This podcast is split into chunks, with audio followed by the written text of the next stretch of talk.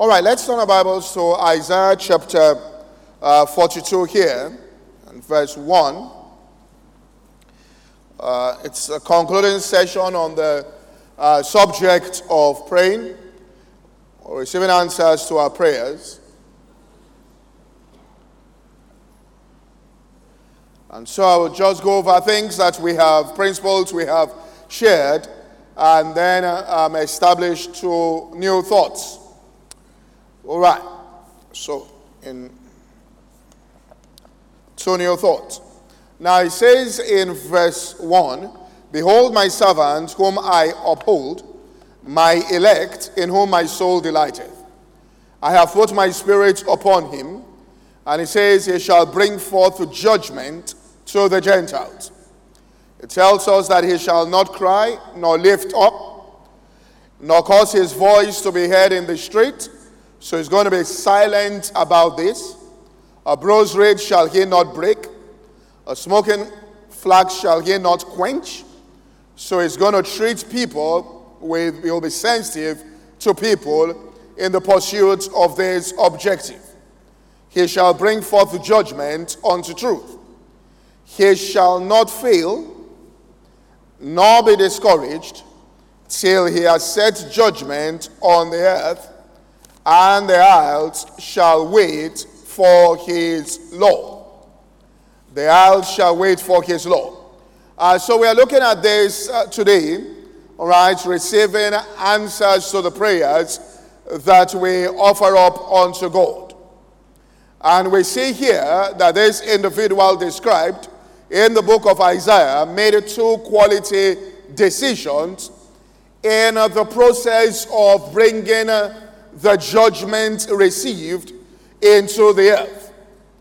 The first one is that he says, He shall not fail. In other words, the individual has decided, I shall not fail. I am going to be successful in this venture. And success here, all right, is more of a decision that a person makes before anything happens, rather than it being a choice, all right, game here. So he decided. And when you are dealing with God this way, you have to have a, make a quality decision. In other words, it's a decision that is made independent of circumstances, but anticipating that no matter what happens, here raise my foot in the stand. I shall not fail. And then it says, I will not be discouraged. So he knows that things are going to happen, but he says he will not allow these things to affect his or her own mood. I will not be discouraged. I am not going to allow myself to be downcast. I will fight back when anything is thrown at me, all right, any curveball is thrown at me from the circumstances of life. It's a decision to rise up on the inside, to find a strength within, and to stand upright and erect within in the midst of the storm.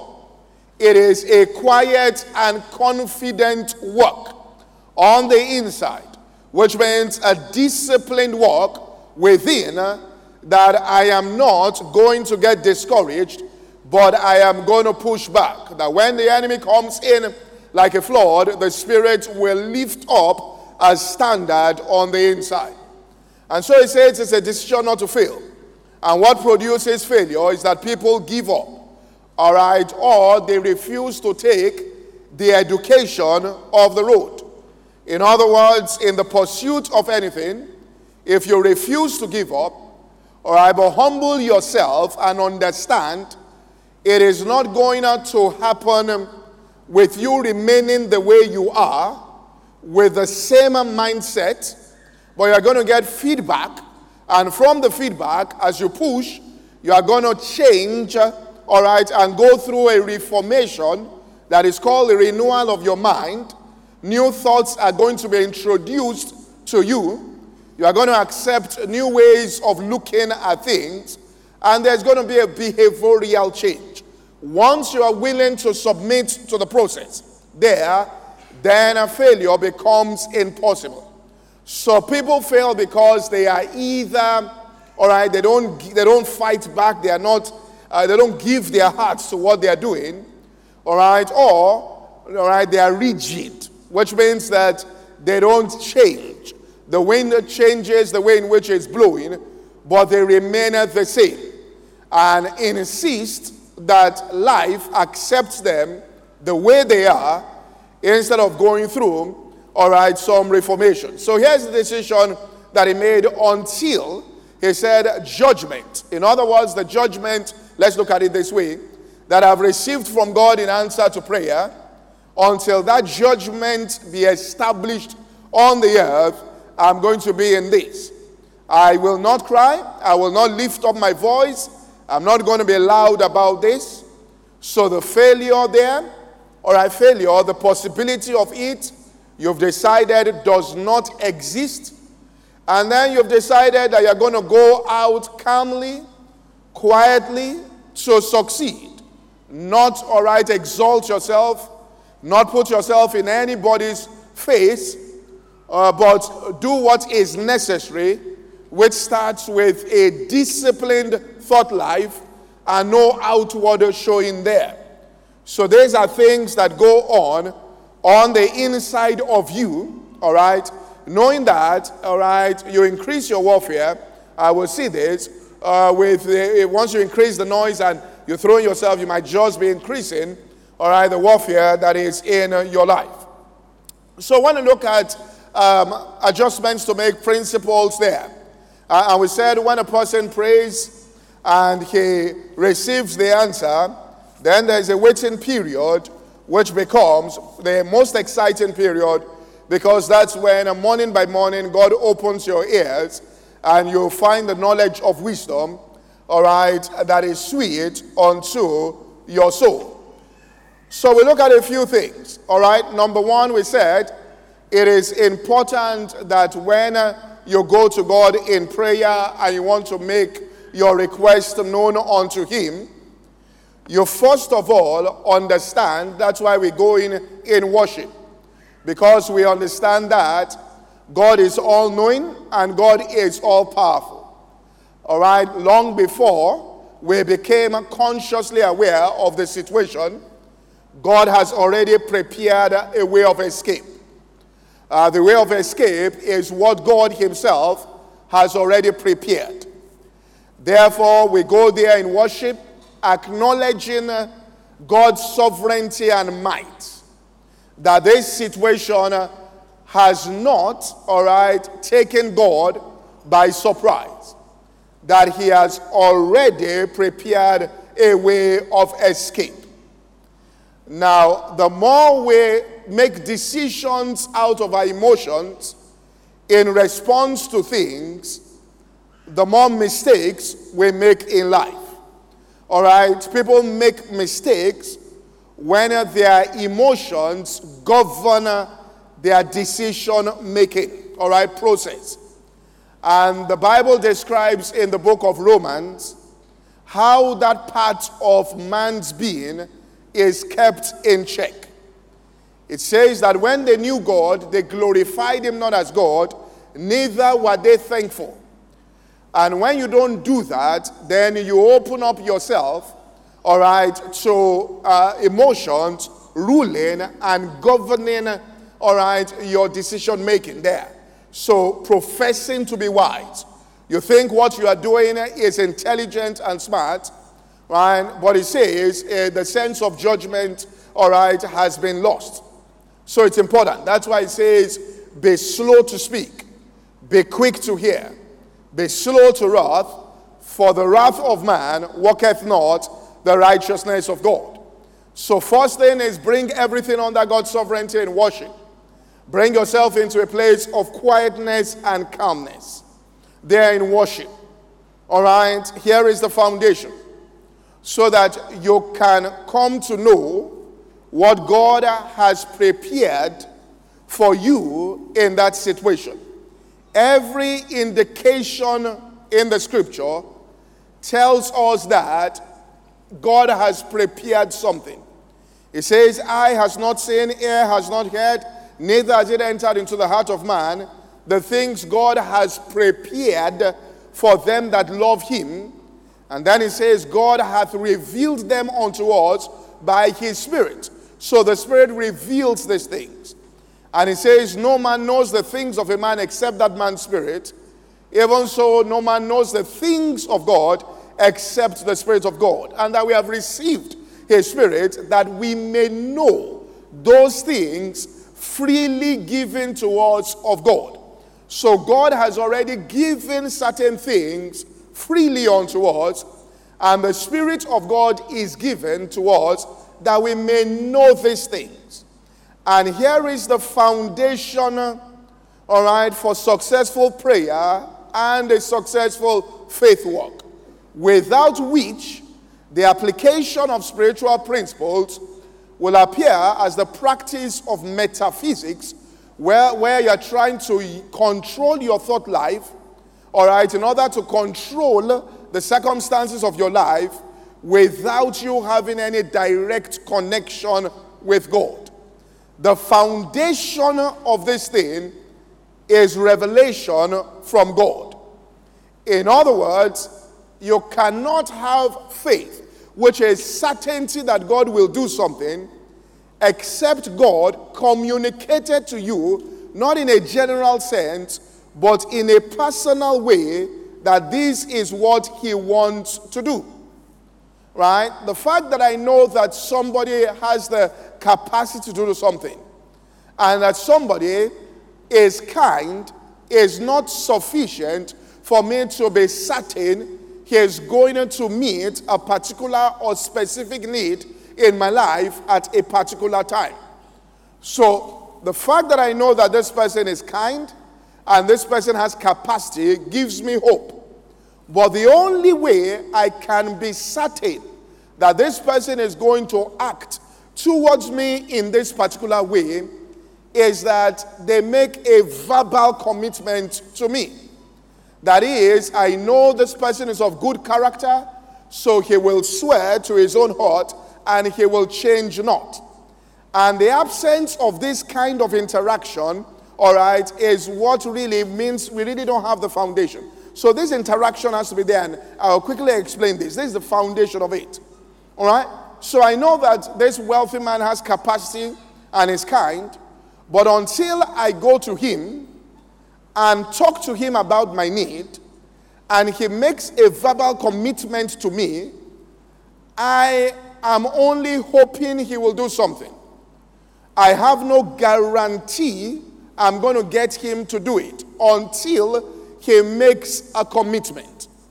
And we can get God's commitment on every single thing that we are going through. And is this commitment or this revelation here that is the foundation. Right? Now, revelation there is not difficult. But it takes humility, which means to know what is on God's mind. It's not difficult. Let me take my time and explain this. But it takes humility. Because the nature of revelation means it is something that is covered, even though it's simple, it is covered, and can only be seen when the person who covered it decides to take off the lead.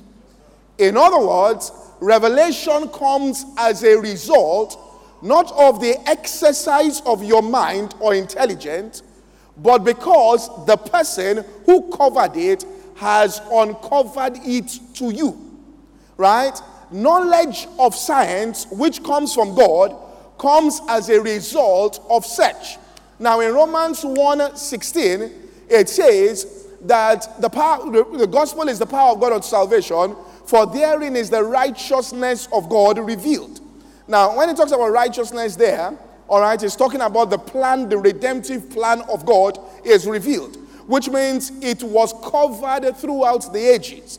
But then he goes on and tells us about another form of knowledge that God gives that it doesn't require revelation to get. Now, follow what he's saying here, what Paul is saying in verse 18. He now said, The wrath of God is revealed from heaven against ungodliness, unrighteousness, hold the truth and unrighteousness. Verse 19, he said, Because that which may be known of God is manifest in them. So it's manifest. For God showed it to them. It says in 20, For the invisible things of Him from the creation of the world are clearly seen, being understood by the things that are made. So he says there is the knowledge of God in creation, where we find science, where we find nature, the study of nature, natural things, where we get physics, where we get these things. He said those things, all right, is not like the revelation of righteousness. The righteousness there requires that it be revealed. This other one is manifest. If you just search for it, you will find it. It's there. All right, the laws are there. Uh, you can go to school and acquire that. But he's saying you can have all of that, which actually is knowledge from God, a type of knowledge, and be very smart in all of that. But a person can be very intelligent, understand science, become a professor in all of that. But you preach the simple gospel to that person, and the person says, I don't see what you're talking about. It doesn't make sense to me. But this person is an expert in physics and all of that. This shows you this, but he just doesn't get it. And somebody else who is not educated has the knowledge of God in terms of he knows God's power and all of that because that knowledge does not come. All right? It doesn't come by superiority of intellect, it comes because God uncovers it to that particular individual, which means God opened the lead and anybody can see it once the lead has been opened up by God. All right, the second one is the knowledge that comes from Jesus, but it's the kind of knowledge that we have in science that people can investigate and discover things. So, this explains why a person can be very brilliant in natural things all right, can explain things powerfully, know mathematics, know all of that, speak different languages, and then you preach the gospel in its simplicity, and the person just tells you, I don't understand what you are talking about, it's just not possible. Because that one comes by revelation, which means the individual humbles himself or herself and says, I can never discover this, no matter how brilliant I am there is no way I can know what God intends to do through my own intellect, all right, except the Holy Ghost acts on my behalf and removes this particular lead here, then I will see it clearly. And the only requirement to get that is that you surrender to God in worship and simply ask Him to do it. And once you ask Him to do it, then He shows you, all right, that particular thing, and that's the foundation. And that's why Jesus said, Who do men say that I am? And this kind of knowledge, when the lead is opened up, all right, preachers can preach around and tell you that it's God's will, this, and preach that and generate hope. But it's when that lead is opened that you, as an individual, you see it clearly and you have a direct contact with God concerning that thing where He shows you, all right, that particular thing, and you come to know on the inside that this is what God wants to do. So Jesus told his disciples, Who do men say that I am? How have you been taught? And then they said different things, and Jesus was the rabbi. All right, nobody can teach beyond Jesus. If Jesus couldn't give it just by his teaching, and he said it was an act of the Father, then understand that except we pray, like Paul did, that God will give you the spirit of wisdom and revelation, that the eyes of your understanding be enlightened, put a person under the finest teachers of God's word without offering up prayer unto God, they will not see anything. They will hear, they might mentally comprehend things, but they won't see clearly, all right, what God intends to do in their lives in that particular situation. So God uncovers that. And Jesus said, Upon this rock shall I build my church. Flesh and blood has not revealed this unto you, but my Father who is in heaven, upon this am I going to build my church, and the gates of hell. That's the foundation to success. The gates of hell shall not prevail against it. So we said that's the starting point. A person has that kind of encounter with God. I remember I said this last service once. Somebody, this was around 11, 12 years ago, all right, at the Yaba Center after one service, a young guy walked up to me and he said, he said, um, um, I, I came in here and I dream, and every time I dream, it does come to pass. So I said, So what are you saying? All right. And for me, my antenna is up, that you're trying to manipulate me here by saying anytime you dream it comes to pass? So you tell me a dream, so I'll be subservient to you based on your dream. I mean, that's the way I would look at it. And he said, I saw blood. And at the end of his conversation, I knew what he was saying was death. So I said, All right, thank you very much. You can go. All right? And I just pushed it out of my mind. But it didn't leave my heart. So I slept, woke up, it didn't go. So I said, Let me talk to God about this. So I prayed to God that God, all right, give me something that will wipe this thing out of my consciousness where I will never, all right, consider it again, not as a struggle, all right, in my thought life, but the entrance of the word that gives light and banishes it from my heart and certifies that that thing cannot happen. So I was reading the Bible, all right, and when you ask him for that, I was reading the Bible and I saw somewhere in Isaiah 29, and you can put that up, and it says, It shall be that those that fight against Zion, it shall be as a man, it says, when a hungry man dreameth, and behold, he eateth, but he awaketh, and his soul is empty. And when a man thirsty dreameth, and behold, he drinketh, but he awaketh, and behold, he is faint. His soul hath no appetite. In other words, what he saw in the dream will not happen. So shall the multitude of all the nations be that fight against Zion. I'd never seen that scripture before, all right, talking about seeing things in dreams and they don't happen. And immediately I saw that scripture, that was the end of it. I never considered, all right, that thought again. And the reason why people sometimes get double minded is that they don't have that kind of firm revelation at the beginning. I mean, if you go and meet the wealthiest man in this city and you needed 200,000, you will not go and meet anybody else.